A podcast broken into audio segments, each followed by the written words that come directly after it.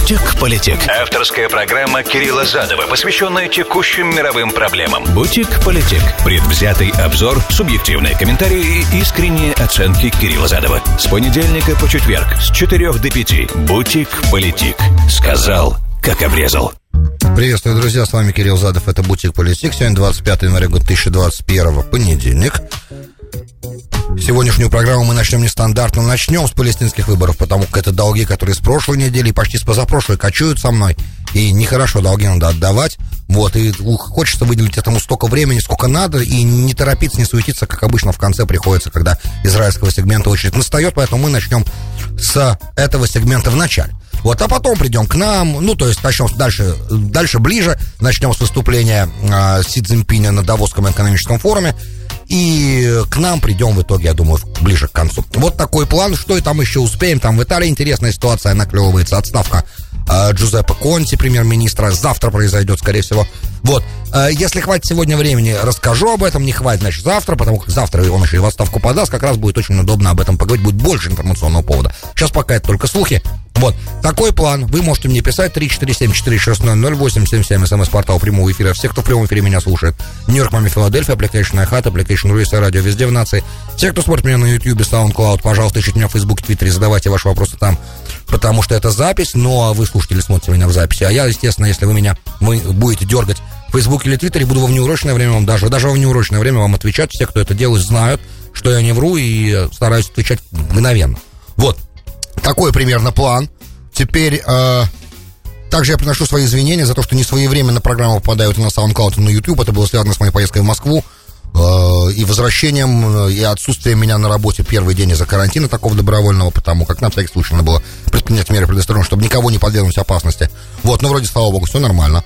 Поэтому э, они все долги будут, опять же, на YouTube и SoundCloud возвращены слушателям полном объеме уже сегодня. Я так понимаю, после этого эфира я займусь как раз э, аплодом, да, то есть вынесением на YouTube и SoundCloud всех этих программ. Вот так, ребят, друзья, сегодня все пишите. Бутик-политик. Сказал, как обрезал. Вот мы и дождались, друзья. Мы долго этого ждали. Ну, те, кто следит, конечно, за ситуацией на территориях, которые принято называть палестинской автономией, и в Израиле самом, и вообще для тех, для тех, кто следит на ближ... за событиями на Ближнем Востоке, это интересно, конечно, развитие. Оно обусловлено многими факторами. Я имею в виду решение палестинского лидера Махмуда Аббаса, 85-летнего уже и достаточно нездорового человека, провести выборы. Президентские выборы, выборы в а, палестинский парламент и выборы в палестинский национальный совет, которые, кстати, они фактически полностью дублируют на э, еврейскую израильско-сионистскую схему. Да, у них есть, как бы, естественно, у них есть э, executive branch, исполнительная власть внутри, на территориях, э, в виде автономии ее структуры, администрации, палестинской национальной администрации. Есть парламент, как есть Кнессет, и есть э, то, что занимается, структура, которая занимается палестинцами, то есть арабами, э, иудеи, Самарии, как бы и теми, которые были изгнаны из зеленой черты, и внутри, из территории внутри зеленой черты, которые были изгнаны в 47-67 году, да, годах, э, и убежали, палестинскими, то есть палестинцами за границей, да, и для этого у них существует палестинский национальный консул. У нас существует сионистская организация, то есть они реально э, дублируют, они многому научились, кстати, у нас, и в этой борьбе как бы своей. И ученики, они, в принципе, неплохие, да, учатся. Кстати, я хочу отметить, многие отмечают это, и не только я, просто для, я не помню, говорил вам это уже когда-либо в одной из программ, или нет, скорее всего, когда-то говорил, потому как Израилю и палестинцам мы много посвящаем эфиров, часто, э, по крайней мере, сегментов эфиров. И Палестинские студенты на самом деле за границей чрезвычайно успешны, старательны, получают очень хорошее образование. И есть много арабских стран, не только арабских, где палестинские инженеры, а, палестинские учителя, они в большой цене, Катаре, я знаю, много палестинцев работает. Э, наем, ну, там же наемные работники почти все в Катаре, например, иностранцы. Но иностранцы как бы разные. Часто бывают индийцы, бывают пакистанцы, разные бывают люди. Очень много палестинцев, кстати. Напомню, что Ясер Арафат, на самом деле, одиозный дядечка, он был, э, он закончил, если не ошибаюсь, Каирский университет, он был инженером-строителем. Вот. Что, в принципе, я сам был свидетелем, со мной в НВЮ учились арабы, много, и я вам хочу сказать, что э, очень талантливые люди, как губка впитывают информацию, блестящие пользуются.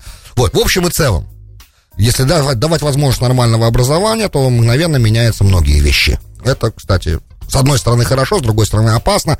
Если, если мы говорим о небольших нациях, которые разбросаны по миру, это одна история. Если мы говорим, а, допустим, о том, как в Тунисе или в Ливии, допустим, для, людям давали много, часто бесплатного образования в арабских странах, э, процент молодежи был высокий, надо было чем-то занять, их бесплатно учили, после этого им некуда было идти на работу, да, это культура, прислонившись к стене называется там, да, они стояли у стены и курили, эти ребята, и они и были тем основным мотором, который ровно 10 лет назад свалил Мубарака, например, да, в Египте. Ну, короче, в общем и целом, именно молодежь была э, и остается мотором арабской весны, вот, который мы в декабре отмечали 10 лет, а вот сегодня, кстати, 10 лет а, начала революции в Египте. А, но это сейчас не наш тема. Может быть, на этой неделе мы этого, все это, всего этого процесса коснемся, какие-то оценки этому процессу дадим. Он непростой процесс, и э, много бенефитов, кстати, арабской весны Израиль сегодня пожинает с радостью.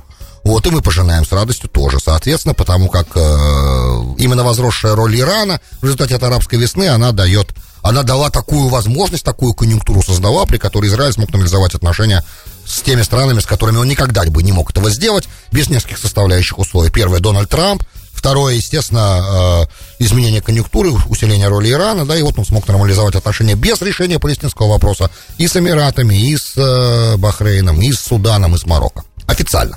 Это важные моменты, все, все, мы все время будем к этому возвращаться, потому что это важная тема. Но мы говорим о палестинских выборах. Итак, чтобы не быть голословным, э, новость, конечно, это не этой пятницы даже, а прошлой пятницы, но мы вообще никак физически не могли это обсудить. С 2005 года, я так понимаю, выборы не проходят палестинской автономии. А в 2005 году он выиграл там 4 года правления. И с 2005 года все, как бы выборы закончились. Ну, там а, парламентские еще проходили. Хамас их выиграл тогда. В шестом году, по-моему, прошли выборы. Вот потом был, помните, в Газе переворот. Потом было сильное разделение между Фатахом и Хамасом, которое мешало всем другим попыткам какие-то выборы провести. Причем, что интересно, попытки объединить палестинцев для того, чтобы они не могли с нами разговаривать, по крайней мере, с нами, я имею в виду, с Израилем, чтобы они могли с Израилем разговаривать, по крайней мере, они предпринимались с разных сторон. И саудиты пытались это сделать, и Египет пытался это сделать, и Катар пытался это сделать. Ну, Катар известен тем, что он, конечно, выступает на стороне братьев-мусульман, о чем мы много раз говорим. И он, говорили, и он много он именно со стороны Хамаса пытался давить на Хамас, чтобы об это, эти вопросы решать. Сейчас, с примирением, по крайней мере, официальным Саудовской Аравии и Катара, возможность участия Катара во внутрипалестинском примирении усиливается, потому как тогда саудиты могут давить на своих ребят, в смысле на Аббаса и Фатх, а Эмираты на них тоже, а Катар может давить на Хамас для того, чтобы это дело сработало. Ну, там еще есть Турция как игрок, который нельзя забывать, и пока мы в контексте внутрипалестинского примирения Турцию даже никак не рассматривали, а это на самом деле ошибка. Ее тоже надо рассматривать как игрока на арабском поле в Иудее, Самарии и в Газе. Но но сам факт того, что Аббас решился на эти выборы сейчас, учитывая, что нация палестинская, э, давайте назовем ее нацией для простоты, хотя там не так все просто, да, что арабы, иудеи, Самарии и Газа, они действительно разделены, будем говорить уже совсем правильно, разделены сильно, не только по идеологическим соображениям, а также по, э, территориально сильно разделены, как мы понимаем, между Газой и Иудеей и Самарией нет пока никакого, то, что Арафат когда-то покойный называл kissing point, да, точка поцелуя. Он просил эту точку поцелуя в Ословских соглашениях, ему и отказали в этой точке, потому как тогда такая точка поцелуя эффективно разделяет Израиль на две части. Это, это не такая простая штука, тоже отдельная тема.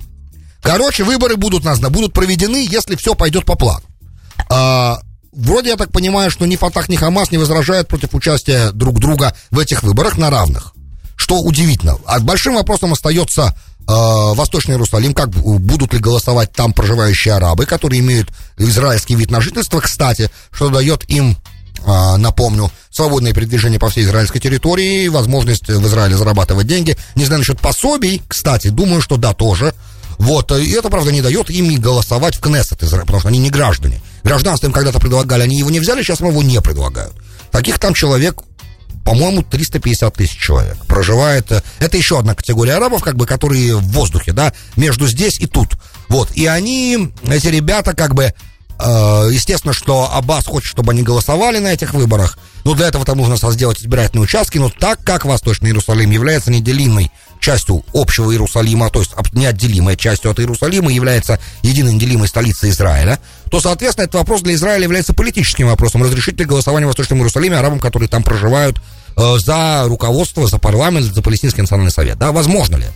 Это большой вопрос, пока не знаю, как он будет решаться. Простая логика мне подсказывает, что этого делать нельзя. Простая логика. Но там могут быть нюансы. И эти нюансы, как бы, а, они зависят от того, какого уровня будет диалог между Натаньягу и а, палестинским руководством и будет ли он в ближайшее время. Или для этого будут использованы э, депутаты Кнеста от арабского списка, которые сегодня являются некоторые из них союзниками Биби. Вот типа Мансур Аббас, я имею в виду, да, то есть как-то люди, которые из объединенного арабского списка, но которые, да, общаются с лидером Ликуда.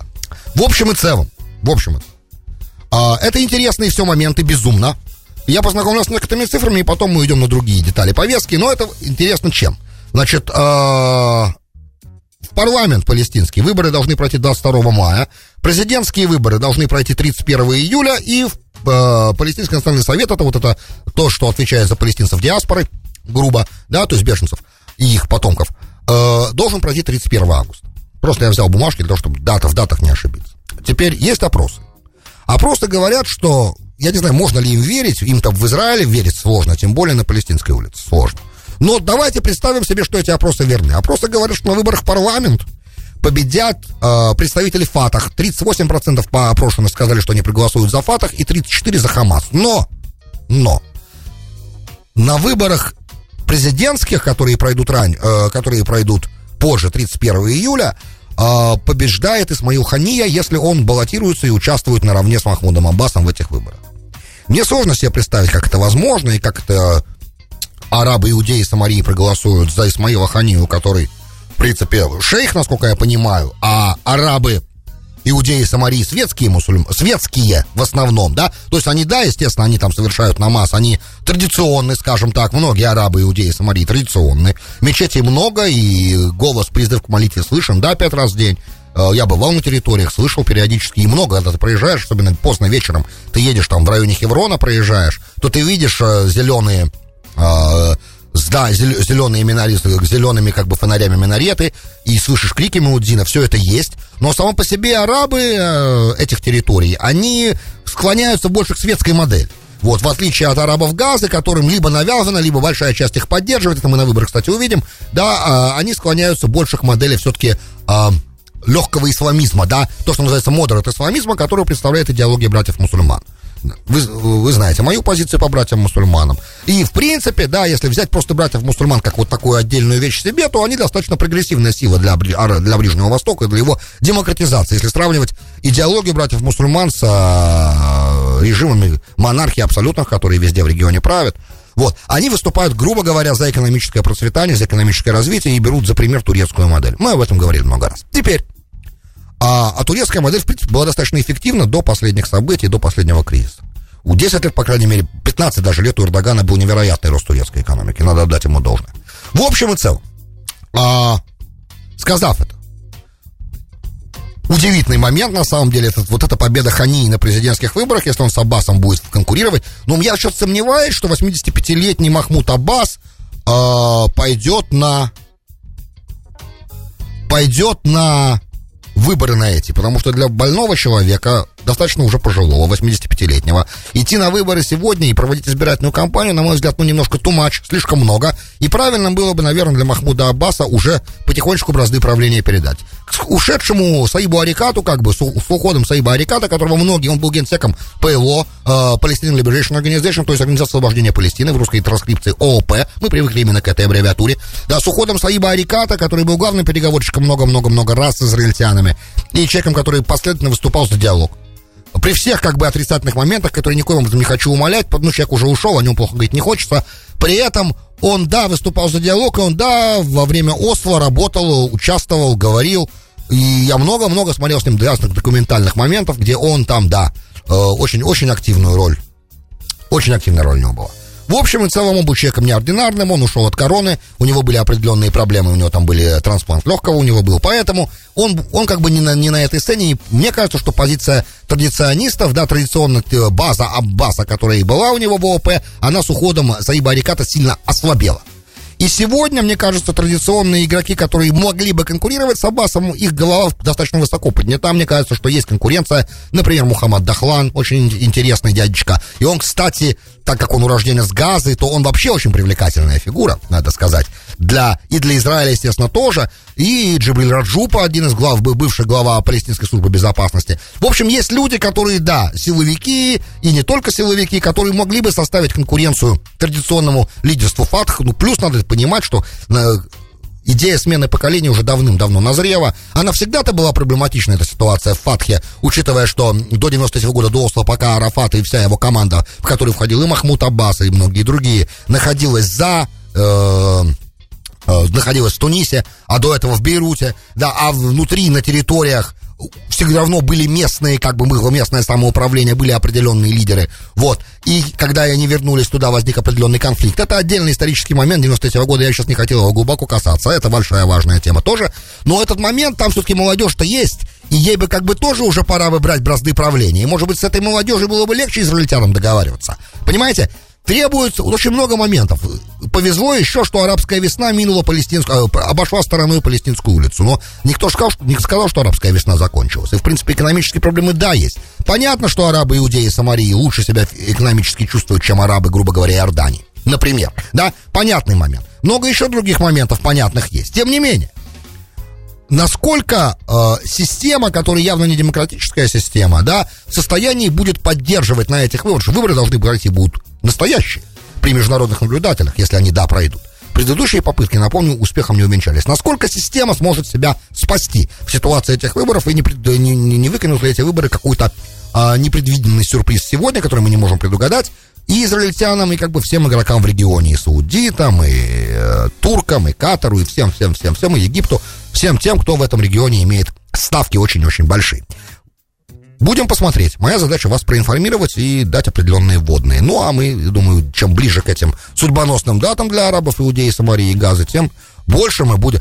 Сам факт того, что если это голосование пройдет на территориях всех вместе, да, Иудеи, Самарии и Газы, пройдет такое голосование, это уже, в принципе, достаточно серьезный шаг к усилению арабского единства на этих территориях. Что для переговоров очень важно, учитывая, что как бы главный расчет арабов на то, что арабов, иудеи, Самарии и Газы, на то, что с Израилем никто не будет нормализовывать отношения, пока они не решат арабский вопрос в Иудее, Самарии и Газе, этот расчет провалился благодаря великим усилиям президента Дональда Трампа, мы должны это сказать. Ну и изменившейся, естественно, конъюнктуры и также усилиям премьер-министра Израиля Натаньягу, которые были гениальные усилия, блестяще использованная конъюнктура и невероятная победа. На мой взгляд, невероятная победа. Ну а как в итоге дело пойдет дальше, мы увидим.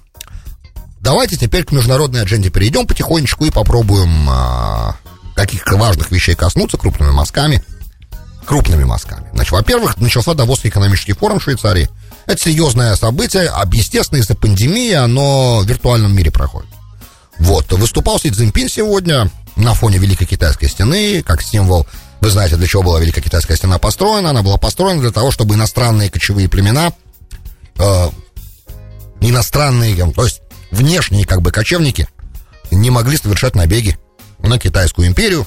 Уж не помню, какую и в каком веке это было сделано, учился. Учил когда-то, это все-все уже забыл, конечно потому как не повторял историю китайских империй, там много чего написано про это. Это интересная тема, но главная защита, да, отбрас, отбрасывать кочевников с севера как бы.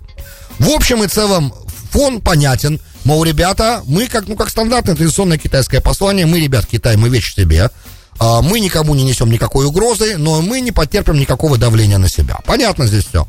Вот, э, пожалуйста. И мы, главное, самое интересное во всей этой истории, замечательный момент – мы проецируем, говорит нам Си Цзиньпинь, с трибуны Давосского форума, виртуальной в данном случае, конечно, что мы проецируем в мир до глобализации, слышите, да? До глобализации международного сотрудничества, отношение ко всем с равным, ровное отношение ко всем участникам торгового международного процесса, не как Америка, которая на самом деле сейчас изолируется, уходит в изоляционизм, и он там давал определенные намеки, китайцы же напрямую никогда не говорят, они дают намеками, что, мол, вот, ребята, сейчас ситуация в мире не та, есть пандемия, и он так аккуратненько предостерегал Байдена администрацию, потому что все его выступление нужно было рассматривать в контексте захода новой администрации на позицию, мол, ребят, вы зашли на позицию, теперь очень важно, какое отношение, какой approach, да, какой подход, вот слово правильно, какой подход вы будете использовать в отношениях с нами, с Китаем. Если вы продолжите то, что делал Дональд Трамп, то есть усиление изоляционизма, усиление атак на нас, давление, усиление давления на нас, попытку изолировать нас, попытку создать маленькие разные uh, bandwagoning against, uh, against us, да, то есть, что такое bandwagoning, да, когда несколько игроков группируются против одного конкретного. Если вы продолжите делать такие вещи, то ничего вы не добьетесь, и только сделаете хуже и себе, и мировой экономике, и все понесут ущерб. Это не нужно. Нужно, намекая Си Цзиньпинь, совершить некий ресет двусторонних отношений сейчас перегрузка. Правда, знакомое слово. Вот. Короче, нужно совершить сейчас, так как Трамп уходит, ушел, да? Нужно с позиции из Белого дома, нужно совершить перегрузку сейчас отношений. А, перезагрузку, вот видите? Короче, нужно совершить перезагрузку отношений, и тогда, э, глядишь, все выстроится. Ну, кстати, э, то, что говорит Си Цзиньпин на внешнюю арену, в данном случае проецируется на Давосском форуме, сильно отличается, естественно, от э, идей, которые высказывает Си Цзиньпин внутри страны. Э, идеи, надо отдать ему должное, там очень националистические и нацелены на молодежь, которая, кстати, в Китае очень националистически настроена. И Си Цзиньпин, он как бы пользуется широкой поддержкой населения. Опять же, понятно, что никакой демократии речи не идет, да? А, и Китай никогда не претендовал на то, что он а, демократическое государство. Слово демократия вообще не произносится внутри. И как бы понятно, какая может быть демократия, когда мы имеем однопартийную систему и фактически авторитарный режим. Авторитарный режим. Не тоталитарный, но авторитарный. Хотя самых активных критиков, в принципе, закрывают на очень долго под предлогом взяток и иногда даже расстреливают. Всякое бывает. Но всех потенциальных конкурентов, вы знаете, из предыдущих программ Си Цзиньпинь уже как бы посадил эффективно. Вот, и они сидят длительные сроки. Особенно там были губернаторы, там у него были э, главы провинций всяких разных, крупные лидеры бизнеса, которые вдруг там начинали какие-то штуки исполнять. В общем, э, э такая путинская немножко схема, только, естественно, с определенной китайской спецификой. Все-таки э, Си Цзиньпину немножко проще управлять своим государством, чем Путину России, потому что Китай все-таки э, более легок для управления, давайте скажем так. Наверное, просто из-за коллективного духа другого, как бы другого менталитета нации. Оставим это пока в стороне, тоже большая-большая тема, мы, а мы говорили, договорились о крупных мазках. Итак, возвращаясь. А, там, значит, как бы его посыл для внутренней аудитории, он националистический посыл. И как бы мы, мы самые лучшие, мы самые крутые, я сейчас утрирую, конечно, мы добьемся невероятных результатов. Вот. Ну, а вопросы остаются, и Байден администрация, тут Джеймс Сакс сказал, что, скорее всего, мы, мы, сейчас, мы сейчас оцениваем, вот она тут недавно выступала, сказала, что мы оцениваем, администрация работает, как она должна работать, оценивая все риски и все необходимые нужды взаимоотношения с Китаем, как мы должны действовать. Все ищус, которые были подняты предыдущей администрацией, они живы, это я от себя добавляю. Да, и, естественно, уйгурская тема, очень жесткая, там страшные вещи происходят, женщин стерилизуют, их заставляют там свинину есть. Ну, нехорошие, короче, вещи то, человеческой, чисто человеческой точки зрения, мне, мне, когда я слышу это и вижу это, то, что там с уйгурами китайцы делают, а, в Сычуане, э, это вызывает у меня достаточно серьезную реакцию протеста. Единственное, что я прекрасно понимаю, что 200 миллионов уйгуров для китайского государства сегодня являются, ну, можно даже сказать, экзистенциальной угрозой национальной безопасности. И поэтому то, что они сегодня делают, обусловлено нуждами китайской безопасности, и это реализм.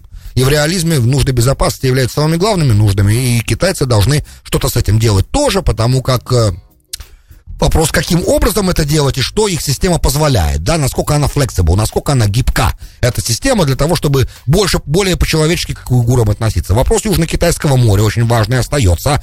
А, ну, естественно, безопасность, кибербезопасность, естественно, торговые взаимоотношения. Значит, прогноз китайских экспертов, кстати, немаловажный, интересный прогноз китайских экспертов.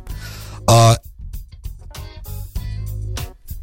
Первый, вот эти ближайшие два года, мы говорим о двух годах, которые сейчас очень важны для Байдена тоже, потому как эти два года надо продержаться спокойно и восстанавливать экономику после пандемии, обе страны будут сосредоточены на восстановлении экономики от пандемии. И это хороший знак. Почему? Потому что не будет, будет, не будет, э, скорее всего, до тарифов и торговых войн дела, и до конфронтации а нужно заниматься внутренними проблемами более активно, и поэтому как бы ожидают китайские эксперты, что администрация Байдена не пойдет сразу по конфронтационному пути. Хотелось бы в это верить. Потому как нам, правда, нужно сейчас чтобы все компании американские, которые в Китае работают, и наши торговые отношения, чтобы сейчас оставались, по крайней мере, не хуже тех, которые они есть сейчас. Понимаете? В будущем, чтобы они оставались, по крайней мере, не хуже в ближайшие два года. И вам спросите у Мнучина, бывшего министра финансов, он вам объяснит. Я думаю, что если вы спросите, спросите у Елан, которая пока не подтверждена, но, я надеюсь, скоро будет, она скажет вам то же самое. Она, конечно, будет агитировать за то, чтобы администрация Байдена никаких резких движений в сторону конфронтации с Китаем сейчас не делала. А это всегда была моя позиция, вы знаете.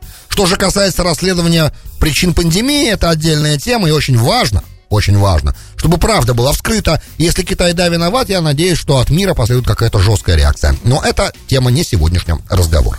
Бутик-политик. С понедельника по четверг с 4 до 5 вечера. Сказал, как обрезал. Добро пожаловать в Бутик-политик. Часть вторая, с вами Кирилл Задов, сегодня 25 января 2021 День рождения Владимира Семеновича Высоцкого. Вот, ну, к сожалению, ни одной песни Высоцкого я вам сегодня не сыграю, но надеюсь, что везде, везде, везде вам их уже сегодня играли в нашем эфире тоже. Вот. Теперь, друзья мои, а, уже к нашим баранам сюда не в буквальном, конечно, смысле, фигурально выражаясь. Э, Buy American, я, я с утра сегодня немножко чуть-чуть коснулся этого момента в шоу go, чуть-чуть. А, но, в принципе, это серьезное ведь дело. Э, во-первых, вижу я в том, что президент Байден сейчас будет подписывать этот указ, э, для, заставляющий государственные, э, те, кто покупает, государственные агентства, которые закупают для государственных нужд разные товары, да, покупать только Америка, в Америке произведенные товары, очень положительное развитие. Во-первых, ага, мы видим, что подход президента Трампа был верным в этом моменте, да, и несмотря на то, что президент Трамп там достаточно высоко поднял э, необходимость, мы же понимаем, что каждый товар, он Сегодня экономика сложна и взаимозависима. И большая часть любого товара, в любом товаре есть импортная часть обязательно, естественно. Потому как, ну, таковы сегодня условия ведения современного производства и бизнеса, да, что часть производится за границей, потом приезжает сюда на сборку, и наоборот, часть производится у нас, а потом едет туда на сборку. А еще бывает, что эти компоненты, эти части много-много раз пересекают границу, что тоже очень важно понять. Поэтому сказать, что сделано в Америке, а что не сделано в Америке, не так просто. И когда Трамп э, взводил свой курок на переговорах с нафтой, своего кольта, э, он повысил это требование для э, товаров, которые должны были бы избегать тарифа. То есть процент того, что сделано в Америке, должен был быть намного выше. Чуть ли там не за 90% всего товара. Но потом были вейверы определенные, опять же, для Лайтхайзеру пришлось идти на уступки нашему торгпреду для того, чтобы все-таки подписать соглашение между США, Канадой и Мексикой, которое мы сегодня уже пользуемся. Вот новое соглашение, которое для нас намного выгоднее. Кстати, эксперты говорят, намного выгоднее, чем то, которое было при Клинтоне подписано и ратифицировано.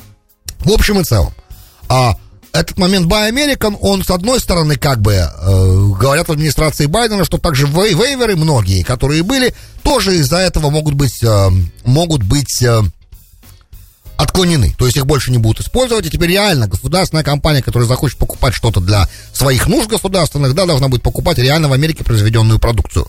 Что, естественно, вызывает беспокойство у наших соседей с севера. Соседи с юга, э, господин Трюдо уже имел в пятницу серьезный разговор с президентом Байденом, не знаю, на чем они остановились, но он был достаточно длительный разговор, естественно, они касались и нефтепровода, и, может быть, Байден пообещал ему какие-то вещи в плане нефтепровода тоже, спекулировать не могу, не имею права, не знаю. Но ясно совершенно, что э, Гана Гью, там, то, там тоже, там еще есть э, министр экономики, который... Э,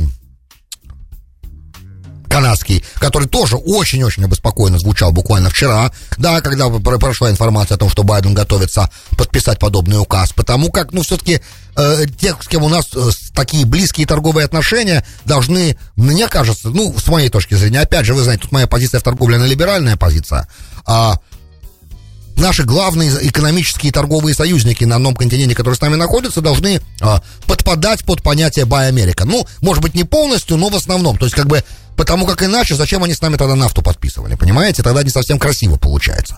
Вот, с одной стороны. С другой стороны, э, надо, чтобы наши малые и средние бизнесы процветали и росли. И вот именно этим будет заниматься этот указ. Да, он будет давать преференции малым и средним бизнесам американским.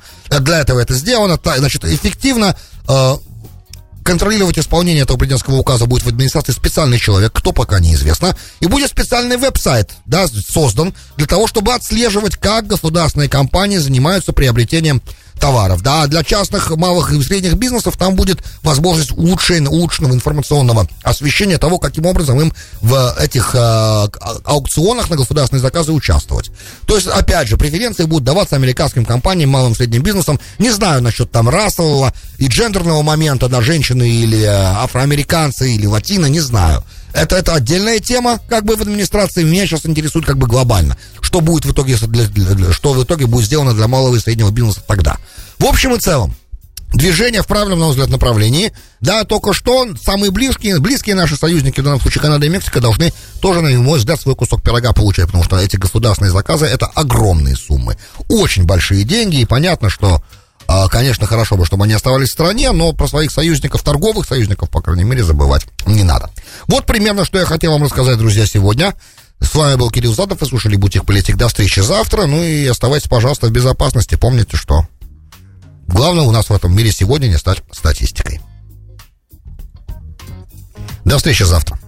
«Бутик Политик» с понедельника по четверг с 4 до 5 вечера. Сказал, как обрезал.